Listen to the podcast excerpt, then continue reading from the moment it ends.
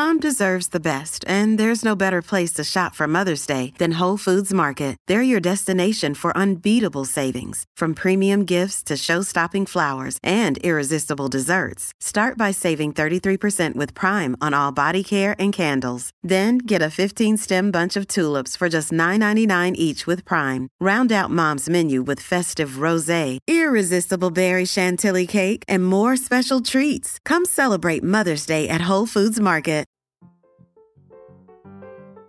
Listen to some of the best in modern audio drama right here on the Mutual Audio Network. The following audio drama is rated PG for parental guidance. The Comedy 4 Cast Network. Let's dog ear this for now.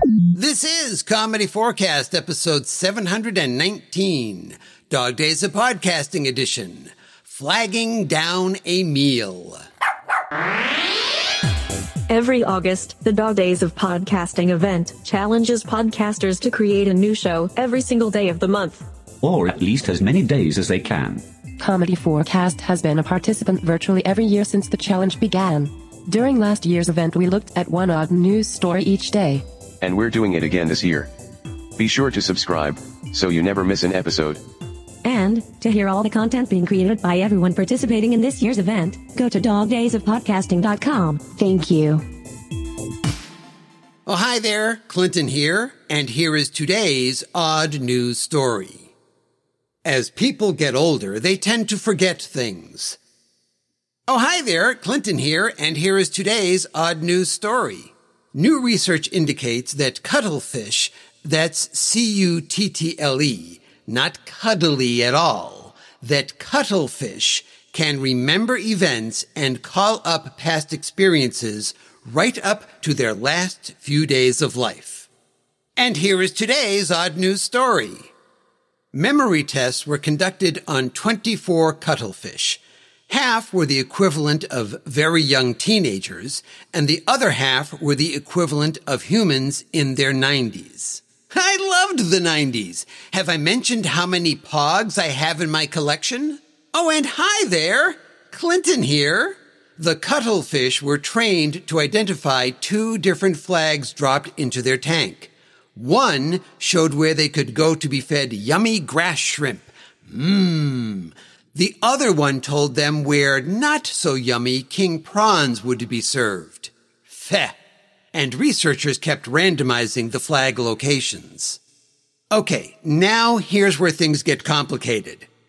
Uh, more complicated.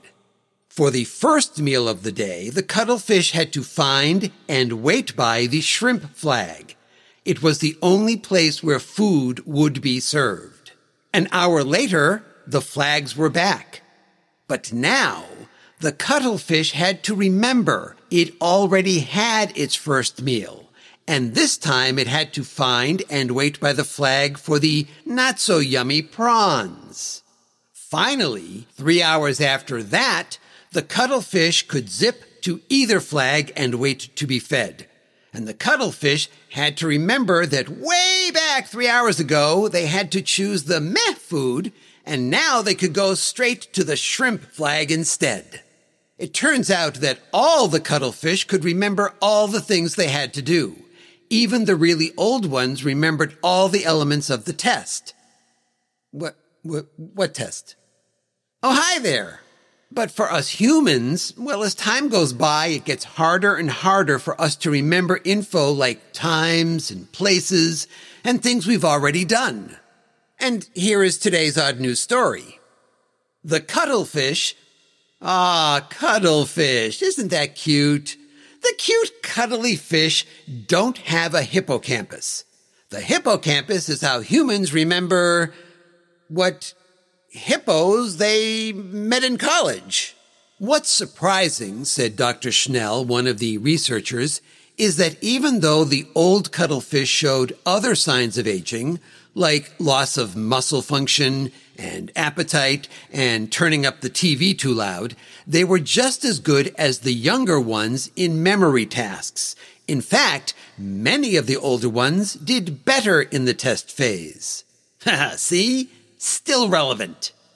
Personally, I think this memory difference is because what a human is thinking as they get older is different than what an old cuttlefish is thinking. The cuttlefish is thinking, don't get eaten by a shark. When are they putting those flags back in the water? Don't get eaten by a shark. When are they putting those flags back in the water? And the old human people are thinking, where did I put my keys? Did I leave the oven on? Why does everyone groan when I write a check at the grocery store? What day of the week is it this year? Did I leave the oven on? Do I like asparagus? What is asparagus? There's no room left to remember other things. Oh, hi there, Clinton here, and uh, that's it. We're done, done, done, done, done. Bye bye. Episode contents, including story and music, by Clinton Alvord. Copyright 2021.